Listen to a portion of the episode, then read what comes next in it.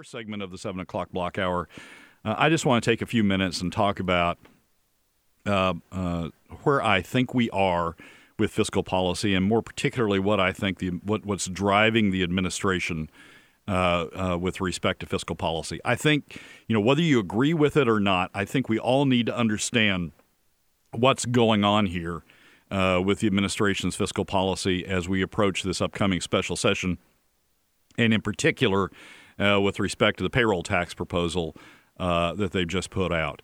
For those of you who didn't hear it, or for, and for those of you who did, Michael did an absolutely outstanding segment interview yesterday uh, with Commissioner Sheldon Fisher, uh, Revenue Commissioner Sheldon Fisher, who came on the program for what was going to be one segment and then turned into two. Uh, and I think that interview, those two segments, are probably the best insight uh, into what's driving the administration's fiscal policy of of any discussion I've I've I've ever heard, and I've listened to Governor Walker time and time again. I listened to former uh, Revenue Commissioner Randy Hoffbeck uh, time and time again. I've listened to others from the administration talk about uh, fiscal policy, but those two segments with Sheldon Fisher.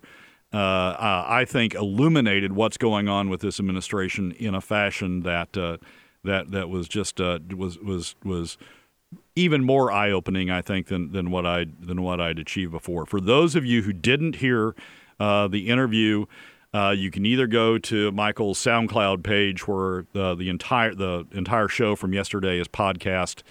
Uh, the interview with uh, Commissioner Fisher is in the sort of in the middle of it. Starts at the 720 uh, block in the podcast, or I cut it out.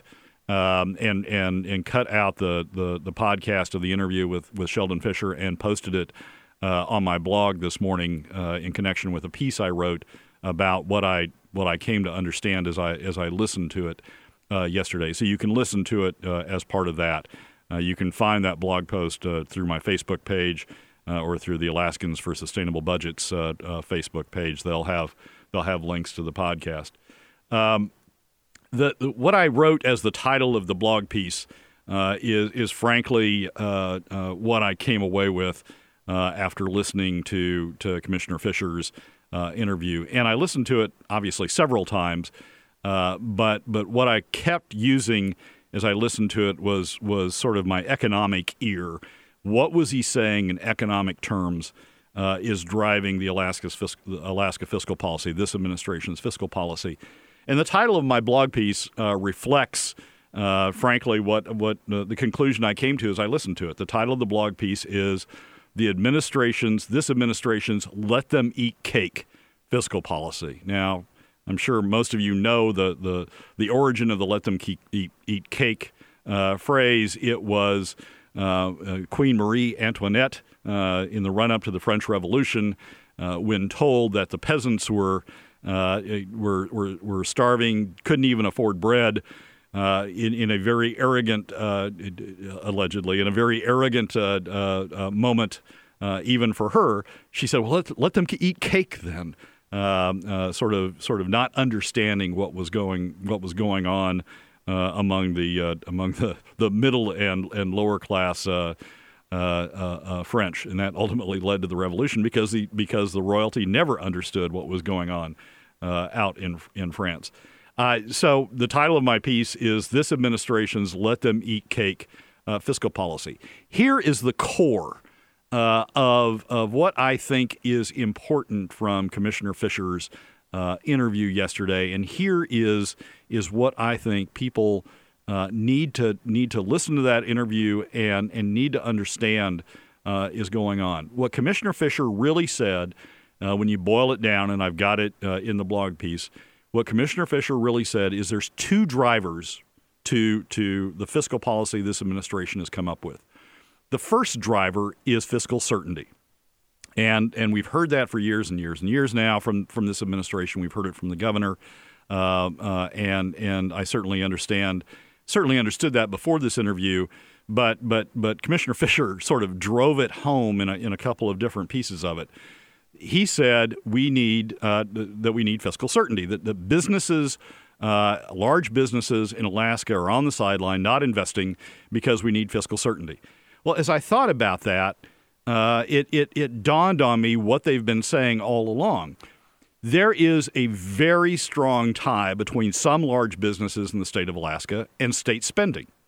Uh, and and th- there are some large businesses in this state that are dependent, reliant on, tied to, connected with uh, state spending levels. Uh, the construction budget is is a good example of that, but there are industries, there are large businesses in the state that are, frankly, are dependent on a large education budget. Uh, uh, GCI being one because they're tied to providing wireless to uh, to to the bush and or communications to the bush. Uh, and and the, the anchor tenant for a lot of those communications in the bush uh, is the school district. So they are there are businesses in this state that are tied to uh, tied to the state budget, and and and they want fiscal certainty. They aren't making investments. The investments are standing on the sidelines until they get fiscal certainty because they want to be sure there's going to be a revenue flow to support the state budget that then will support state spending that, that their businesses are connected with uh, going forward. They want that certainty of, of continued state revenues before they're willing to make the investments necessary uh, to, uh, or the, the investments related to those spending levels. Um, so that's that's that's a when you listen to Commissioner uh, uh, Fisher's interview, that's a big driver that's going on there. They're responding to large businesses. Why why we're why we're talking about new revenues, why we're talking about sustaining doing things at sustain state spending levels is we've got businesses out there who are talking to the administration and say we need fiscal certainty. We need to be sure that you're going to continue to spend at these levels before we make the investments necessary, the, the investments tied to a continuation of those spending levels. So that's one that's one revelation. The reason we're in this discussion, a large part of the reason we're in this discussion, uh, is because quote large businesses want the state to to to continue to have uh, heavy revenue levels to support spending levels that then support those businesses. It's sort of a wicked circle. Uh, at, at, at, one point uh, during the conversation yesterday, as I listened to it again, uh, uh Dwight Eisenhower's warning against the military industrial complex, uh, his late 1950s, uh, late in his administration's warning that, or late 19, it, it was 1960, his warning that the nation was beginning to be run by the military industrial complex, that we were having high spending levels, high defense spending levels, because we had built up this industry that was dependent on high spending levels, high defense spending levels. And he was warning that we, we, were, we were on a slippery slope of just generating additional revenues because business needed those uh, additional government revenues because business had been built up and needed those revenues to be able to uh, uh, to, to justify their continued business model. That's sort of what we've what we've fallen into in this state. We have businesses that are dependent, large businesses that are dependent on state spending, and now want us to have revenue uh, levels, uh, generate new revenue levels in order to continue to support their business models, sort of the Alaska equivalent of the military industrial complex. So that's that's one piece of of, of what you can get out of Commissioner Phil, uh, uh, Fisher's uh, interview uh, yesterday. The second piece uh, is is how they're going about g- developing those new revenues, and there's a key part of the podcast. Uh, that if you don't listen to anything else, you may want to listen to this. It's around the, the four minute, 30 second mark of the interview as I've got uh, the cutout piece uh, on my blog. And Commissioner uh, Fisher is going through talking about why they selected the payroll tax. Um, and, and he says, that they didn't that they couldn't do a sales tax because uh, a, a, number of the cities municipalities that have sales taxes pushed back against it some legislators pushed back against it so they'd chosen a payroll tax instead of an income tax because they didn't want to tax capital now that's for those who understand economics. Ca- what that phrase means is they didn't want to tax interest, uh, dividends, uh, other things that are earnings generated off capital. Um, and and and frankly, that's revealing because the the income class that gets most of its money uh, off of uh, off of capital gets most of its money from interest and dividends is the top twenty percent. So what Commissioner uh, Fisher was was really saying when you delve down into it and listen to it with an economic ear, what he was really saying is we don't want to tax the top 20%. We want to generate new revenues to support this military industrial complex that we've built up here in Alaska, large businesses dependent on state spending. But the top 20% doesn't want to pay for it. And if you follow through what the administration has done, they have pushed uh, the responsibility for paying for these additional revenues off on middle and lower income Alaskans through the PFD cut, which barely touches the top 20% in terms of a significant impact on their on their revenue stream, uh, on their income stream. Uh, and then now through the payroll tax, which again misses the top 20% largely uh, because a large part of the top 20% income is generated off capital, is generated off income and dividends. So we've got a situation in which large business, businesses have, have, have pushed the administration to generate these additional revenues in order to provide, quote, fiscal certainty, but they don't want to pay for it. And they've pushed um, uh, uh, the revenue responsibility for paying for the Alaska military industrial complex uh, off on the remaining 80% and avoiding the top 20%. There is one piece that uh, of the interview that I just found um, is astounding, uh, and that is when uh, Commissioner Fisher said, uh, essentially, and it's in the blog piece. Uh, Commissioner Fisher said essentially that they don't think that the fiscal that the, that the that the revenue generating measures that they have come to really are that bad.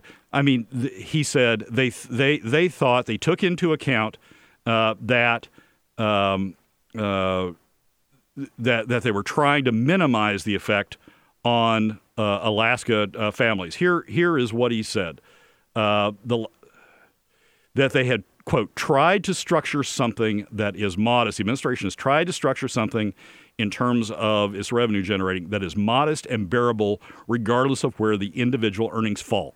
Well, that's true of the top 20% because they've missed the top 20%. They've done a PFD cut that barely touches the top 20%, and now they've done a payroll tax that barely touches the top 20%. But if you're, and, and so their goal of modest and bearable, regardless of where individual earnings fall, that certainly is something that has done the top, that, that, that appeals to the top 20%. But if you're in the bottom 20%, and you're paying 25% of your income now in terms of, or you're losing 25% of your income in terms of PFD cuts and payroll taxes, that's certainly significant to you. Anyway, that's the that's the takeaway I think that that that people ought to focus on from the interview that Michael did yesterday with Commissioner Fisher. We're going to talk about it more uh, in the in the upcoming uh, segments. We've got Lynn Gattis who's joining us the next segment, uh, and then Andy Holleman will join us at the end of the hour. Well, this is Brad Keithley, uh, but I'm on the other side of the mic today, sitting in uh, for uh, Michael as as a guest host uh, while Michael and Terry are off uh, tending to a new grandchild, a wonderful thing. For those of you who follow Michael on uh, Facebook, uh, there's some pictures on, on there of, of, of him and the new grandchild, and you can just you can see the love radiating uh, from the guy's face. So it's it's wonderful that they're able to spend time with him. Uh, I'm on today, sitting in. Chris Story will be here tomorrow and Thursday sitting in. Michael is going to be doing Firearms Friday. He insists he insists on doing Firearms Friday uh, and then Chris will be back for one more day uh, uh, next Monday, and then Michael will be back in the chair after that. On the line with us, we have uh, former representative and now uh, candidate for lieutenant governor, uh, Lynn Gattis. good morning, Lynn. How are you? Good morning, Brad. I am just fine. That's that's great. All right. So this is the usual fiscal block on sure. on the Duke Show on Tuesday. We're gonna we're gonna spend a few minutes on your on your run for lieutenant governor, but then we're going to spend the bulk of the time over on uh, on fiscal issues, if you don't mind. G- give us give us the the the, the two minute overview, if you will, of why you're running for lieutenant governor and what what your what your vision is of uh, if elected of of how you serve in that role. So back up for so why I'm running for lieutenant governor. You know. Uh, I looked at how can I help Alaska move forward. I've been able to be in the legislature, if you will, pull back the curtain, and I know how things operate down there. That being said, oh, not all of it's real pretty, but um, I thought I've spent some time with a group, uh, kind of peering down what's mission critical for Alaska, kind of the uh, uh, uh, where we should go as Alaskans, you know, what we should be doing budgetary wise. And um, the one of the places I thought I, I can be of service is Lieutenant Governor. You know, as we talked last time, I won't go through all 11 of those duties, but 11 uh, duties that the Lieutenant Governor has. Hey, Lynn, Lynn, Lynn, Lynn, would you bring the cell phone a little bit, or, or whatever phone you're using, a little bit closer to your mouth? It's sort of it's sort of muted. Am I better now? You are much better now. Thank you. Do you know what? And for all out there, um, I've used a BlackBerry for years, and I just transferred to an iPhone. So yes, I'm I, I, I'm old, but so I'm learning how to hold the phone to my uh, mouth. So thanks for for for you're not the only one that says that. So what I said was, um, you know, there's 11 things that we discussed last time that a lieutenant governor does. Um, as I dig down into them, reviewing uh, there's an item number six that I discussed last time review and file regulations as prescribed by laws. I think that we haven't paid enough attention to the bureaucrats that actually come up with the regulations to the laws that actually have been passed. And, you know, I can go into that a little bit deeper at some other time. Um, certainly, my expertise has been budgetary things, and that is huge for this state. And I, I wonder sometimes, do people get tired of hearing us say the same old thing again and again? Does it take three or four times for it to sink in? Do people recognize that we're taxing uh, folks rather than looking for the efficiencies like any business would do and say, okay, guys, we gotta we gotta pare things down. So, you know, there's a lot of things that I think a lieutenant governor can do. I think the citizen ballot initiative is going to be big. And, um, you know, I was looking at how many times we as citizens have passed uh, an initiative that said move the darn capital to the road system five times, but it's never happened. So there are many things that a lieutenant governor can be very, very instrumental in doing. And uh, that's why I'm running you know, I certainly have people say, well, shoot, you know, if you're willing to do that, why don't you take a jump up and uh, run for governor? So at this time, certainly I'm paying attention with who's running for governor. Um, I look at it. I, I'm not looking for a stepping stone. Really, it's it's time. I mean, we couldn't be at a scenario that needs leadership needs people not looking for a political career. Do the job, go in, go out, be done.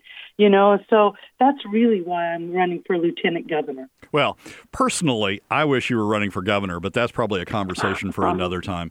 Let, let, let's talk. Yes, it is. Let, let, us talk about fiscal policy. Um, you, uh, I, you have been a longstanding opponent of the of the PFD cut.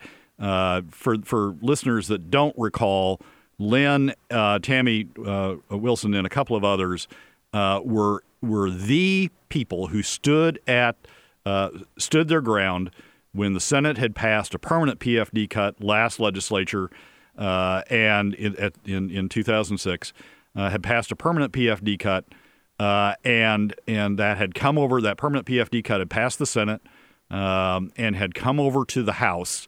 It went to House Finance um, and there were uh, uh, key votes in House Finance, six key votes in House Finance uh, to stop uh, the PFD cut from becoming permanent. If those six people hadn't stood stood their ground, um, it, it, it would have passed through House Finance. And while people said that they thought it would be defeated on the House floor, if you did a head count, you found that probably it would have passed had it made it to the House floor. So these people, in my opinion, are are are the ones who who have prevented. Uh, protected the state and, and, and the bulk of its citizens and, and the overall economy from suffering a permanent uh, PFD cut. Lynn was one of those, Tammy Wilson, and as I said, there were there were four others. So you you've you've had a long-standing uh, position with res- with respect to PFD and, and fiscal policy. Uh, as you said, you'd worked on uh, on the uh, mission critical effort to identify additional budget cuts that could be made. What's your perspective on the administration's proposal now for a payroll tax on top of PFD cuts, uh, and your perspective on on where we are headed uh, in this upcoming special session on on fiscal issues? So I like how you said on top of. So we remind the listeners that we have a proposed tax already on top of a tax that we've already taken. When you look at the budget and you look at areas that we haven't addressed, I really look forward to hearing uh, Andy Holleman in the next segment because he and I also differ. But we look at those formula programs that we haven't even opened up.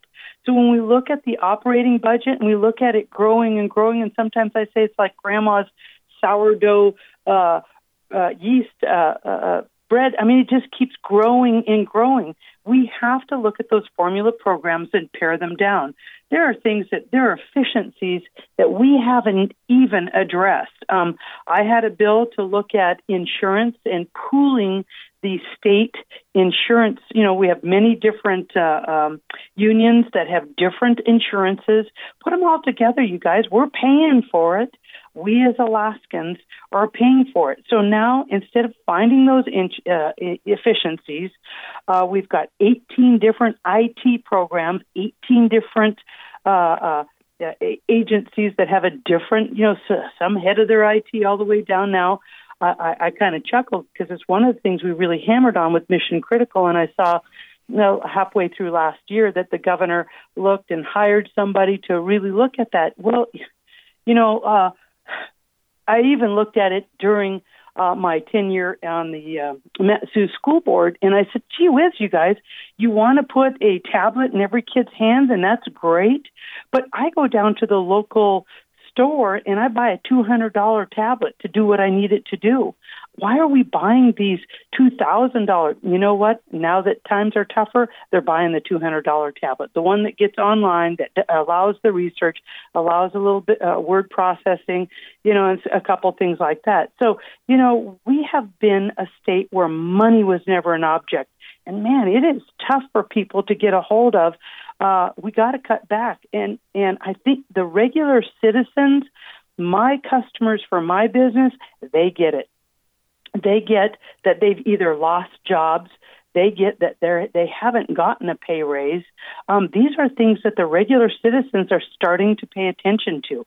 I got to admit, when we had lots of money, I mean, I was raising kids, doing my thing, and I don't know that I paid the same attention. So I don't fault our citizens for not.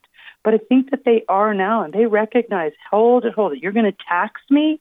You're going to tax me before you've even found these basic efficiencies. And just in the insurance pooling and the audits that have been, uh, since my bill, I mean, people re- uh, went really against this because we do have some small insurance companies that, uh, uh, uh you know, make their money, and it kind of circles back to what you originally said that we have companies that have built their um, uh, model, business model, on the back of uh, a state of Alaska, and the business model doesn't work without the state funding it, and uh, that's you know that's a poor business model. So, um, you know, I, I listened to Sheldon yesterday as well, but we could save about three hundred million. The audit state in these insurance 300 million. Hmm, I wonder if there's a tax out there looking for about that. well, it's it's uh, you and I have discussed you and Michael have discussed it on the show. You and I have discussed it on the show. Sure. Uh, but but it it it it uh, has amazed me as I've looked at Alaska fiscal issues over the last several years. When we had money, there were lobbyists down in in in Juneau that were that were entirely focused on whose compensation depended on getting you know pro- getting grants to various projects. They would they would lobby for this project or that project, and when we had money, it was fairly easy to do. We should have been saving it. If you look at the long term sustainable fiscal plan that Scott Goldsmith has, has advocated for a long time in the state, we should have been saving money in anticipation of the day like today like today, when, when oil is no longer sufficient to, to, to provide us an operating revenue, we should have been saving that money for those days. But there were people down there lobbying uh, to, to, to, to get that money granted to a new program or to a capital budget or to build, you know, two new engineering buildings, one in UAF and one at UAA, to build a new athletic arena, to do, you know, to do this, that, and the other thing. People were down there, you know, lobbyists were down there being paid. What has amazed me – is that those same lobbyists are still there. They're still doing the same thing. But the argument now is don't cut my program. Uh, don't cut my, you know, my budget. Uh, uh, you know, cut somebody else, or hey, let's go get new revenue, um, uh, and let's let's take it off uh, off somebody else's back and keep my program going and keep keep my uh, my situation going. It. I don't know that people really understand the the the level of lobbying that's going on in Juneau among the special interests to to keep government spending at at at at, at high levels. Yeah, I, I'm not sure either. Um, I don't truly blame lobbyists. We need to have a system. And so the private industry, my private business, I I can make those efficiencies. I plan in the reserves, whether it's engine reserves for airplanes or whatever. I government doesn't do that. So when we talk about they should be saving, well, of course they should, but you actually have to put, and we've talked about this, a spending cap into law based on your revenues. And so, um, you know, that's what a business does, but you have to put it into law. You really do. Um, uh, politicians are going to spend money, and they're going to spend money that their constituents want them to spend. So we have to have some other mechanism that puts the people of Alaska in the picture as well. And I've always advocated that the people, I mean, that's why our ballot initiatives and our referendums, I think, are so important because the people, we the people, should have that opportunity to to weigh in. So, you know, uh, uh we're not going to, I really don't feel that we're going to make the necessary efficiencies unless the people of Alaska come out and say, okay, okay, we've seen it, we've heard you over and over.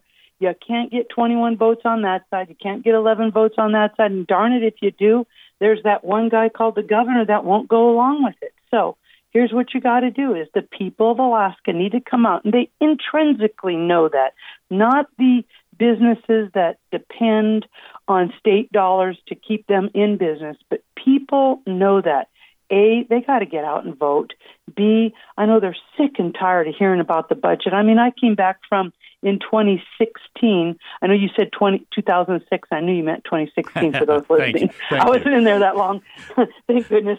Um, but in 2016, I had people in the grocery store, good friends of mine, say, Why didn't you do your job? And I said, What was my job? What did you think my job was? Well, your job was to spend money and to, you know, they did not realize that our job, you know, it is, is only, our only job that legislators have is to pass a budget. That's it. You know, and, um, I said, but do you not think it was correct not to take your PFD until until we have made those necessary efficiencies, until the people have weighed in on the people's money. And she said, Well, but I, I didn't know that was your job. So, you know, I will tell you that these uh, independent expenditure groups back back home, they made a dent in a lot of people and their perception what people were doing. So I appreciate the uh, you know the shout out for us standing firm. And I know that we had some of our colleagues that were just ticked that we we said no, a bad bill should go nowhere. And this is a bad bill. We all know it.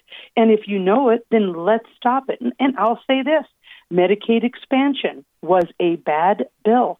We stopped it in finance that year. And uh, now we're looking at how to roll things back, certainly from a national re- uh, uh, level. And the state is losing money left and right here. And so we, it's a bad bill. If it's bad, you shouldn't pass it. Lynn, I want to continue the discussion. I, am not sure Andy got the memo about about the next segment, uh, and he hasn't called in yet. So, would you mind holding over to the next segment? And, oh, not and, at all. And I want to not continue this conversation with you about uh, on a on a slightly uh, different point. Um, sure. So, I'm gonna we're gonna take the break now. This is Brad Keithley uh, sitting in for Michael Dukes today. Uh, we're going to take our station break, and when we come back. Uh, we'll pick up again with Lynn Gattis. Well, this is Brad Keithley sitting in for Michael today, uh, doing our uh, fiscal. Uh, I'm doing the fiscal segment from the other side of the microphone while, while Michael and Terry are off uh, attending to a brand new grandchild. Congratulations to them and to their daughter and son-in-law uh, on on bringing another. I guess it's not a Dukes. I'm not sure I know what the last name is, but a Dukes line uh, uh, life into the world, and and we're just so uh, happy for uh, Michael and Terry and their family, and uh, in in having uh, the the new addition.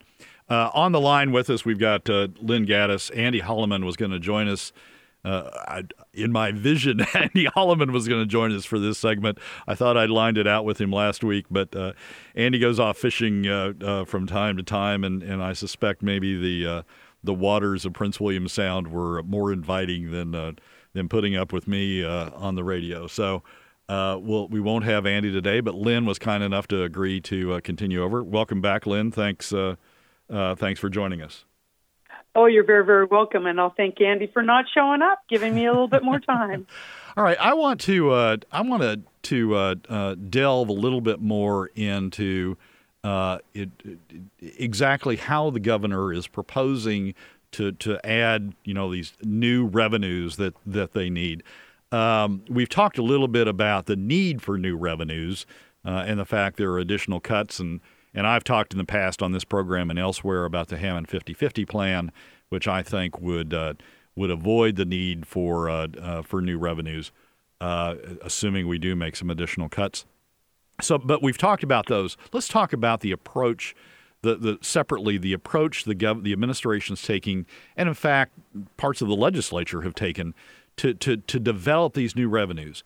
One is, I mean, the first is the PFD cut, and and and you stopped, you and Tammy and others stopped uh, the adoption of PFD cuts on a permanent basis, but they've done it now on an annual basis. The governor did it with a veto uh, last year, uh, and now this year the legislature did it by passing an operating budget that short paid uh, the, the PFDs, notwithstanding the fact the statute says that the administration shall that the that the uh, uh, uh, permanent fund corporation shall transfer uh, 50% of the earnings to the dividend fund, and the government shall pay out that 50%.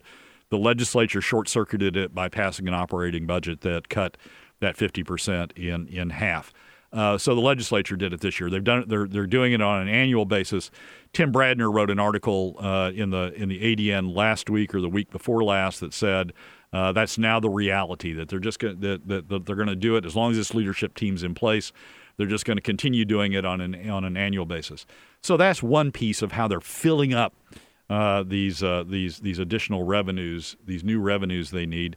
Uh, and then now the governor's come in and stacked uh, a proposed payroll tax uh, on top of that. As I as I talked about in the first segment of the show, it it's it it it, it dawned on me. It it is increasingly dawning on me that the things they're doing, they're sort of going out of their way to twist these new revenue proposals to avoid the top 20%. The, the, PFD, ta- the PFD tax hits the, the middle and lower income segments uh, much harder than it does the top 20%. It barely, barely hits the, the income levels of the top 20%.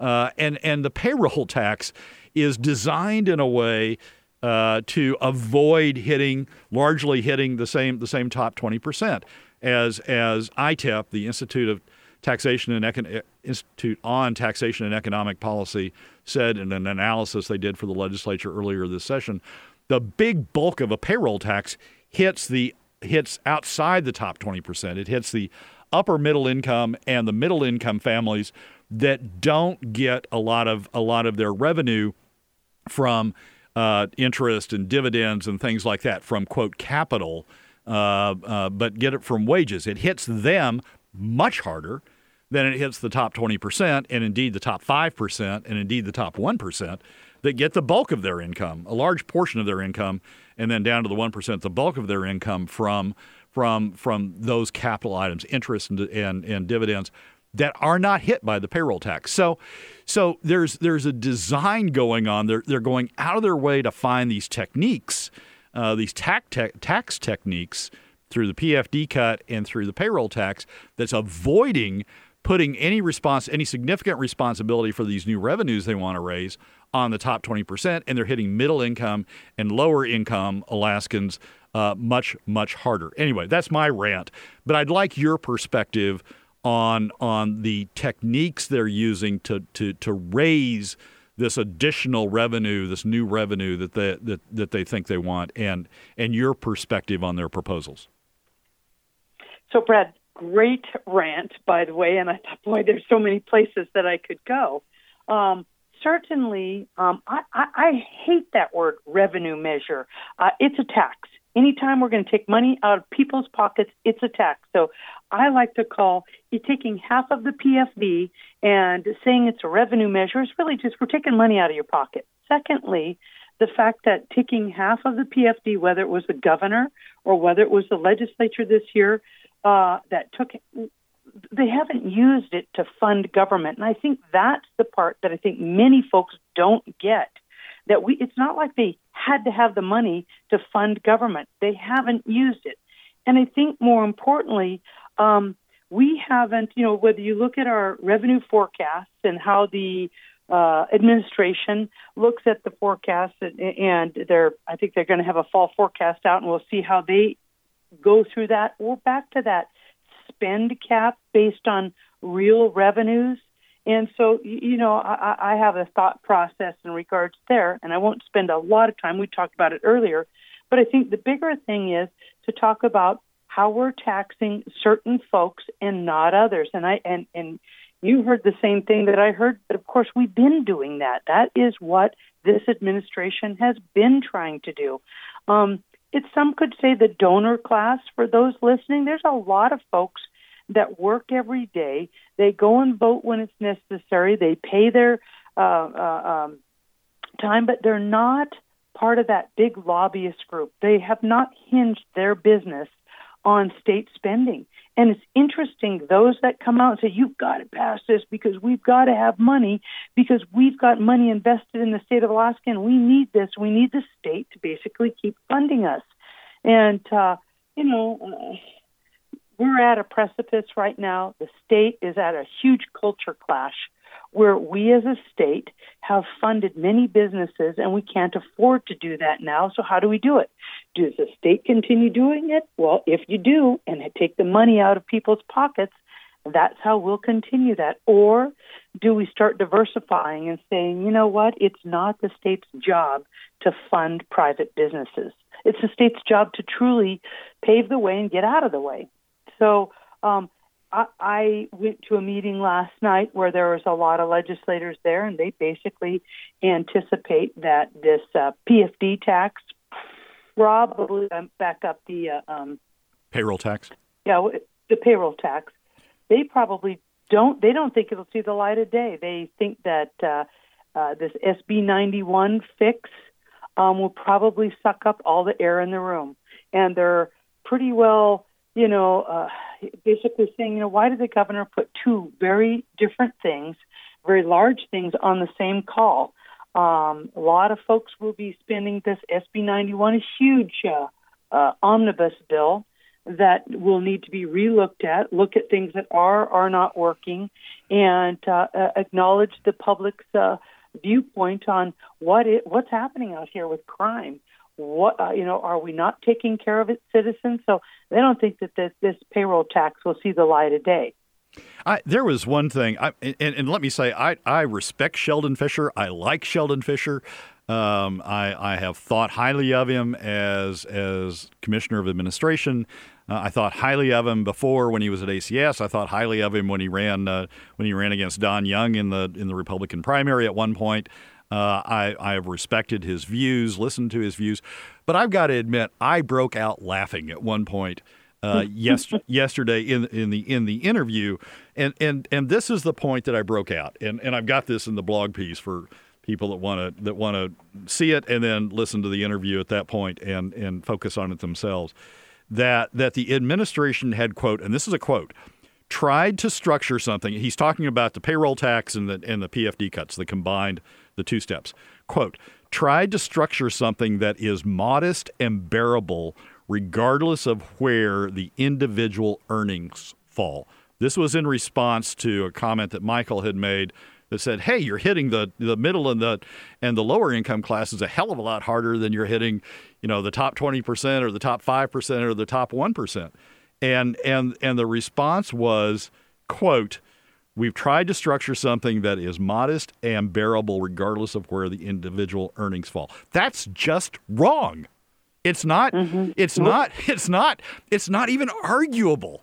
It's just wrong. If you look at the the impact of what the governor's proposed, the administration's proposals on an average family of four, uh, the the combination of the payroll tax and the PFD cut, and and and I take the PFD in in this analysis, I use the PFD cut that the that the legislature came to and the governor signed last session, which is an $1,100 uh, PFD cut, cutting the PFD from 50% of earnings down to 25% of earnings.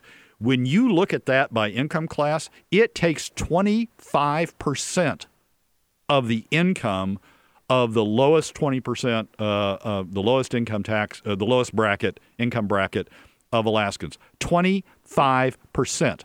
When you look at what it does to the upper um, 20%, uh, it takes less than 3% of their income. When you when you move up from the lowest 20%, it's 25% of the of the lowest, it's 12% of the next, 8% of the next, and and something like 7% uh, of the next. Even the the upper middle income bracket, the, the those between the the 60% and the 80% mark uh, uh, of Alaska's uh, population broken down by income. Even in the upper middle income bracket, they're paying double under the administration's proposal double than than what the 20 than, than what the lowest 20% is. So it is laughable, laughable for the administration to claim that they tried to structure something that is modest and bearable regardless of where the individual earnings fall. They didn't even try.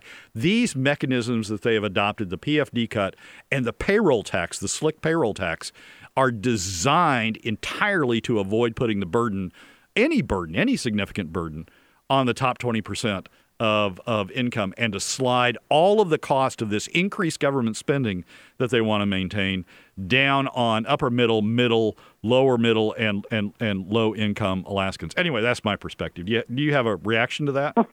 well, and, and I would say that, um, you know, I know Sheldon Fisher or Commissioner Fisher well. Um, I had the administration budget, so I worked with him closely. And the bottom line is he's a smart guy, and so he should deserve our respect. But he has a boss that has a particular uh, mission, and he works for the boss. So you know, it's not that the guy isn't smart, but uh, his boss has given him particular marching orders, and his boss is running for reelection. And you know, so those are the things that we see in this uh, state when we see folks running for reelection. They do things that I don't think are necessarily good for this state, but how does he get reelected? Who's the donor class? Who are the large groups of people that will come and help him?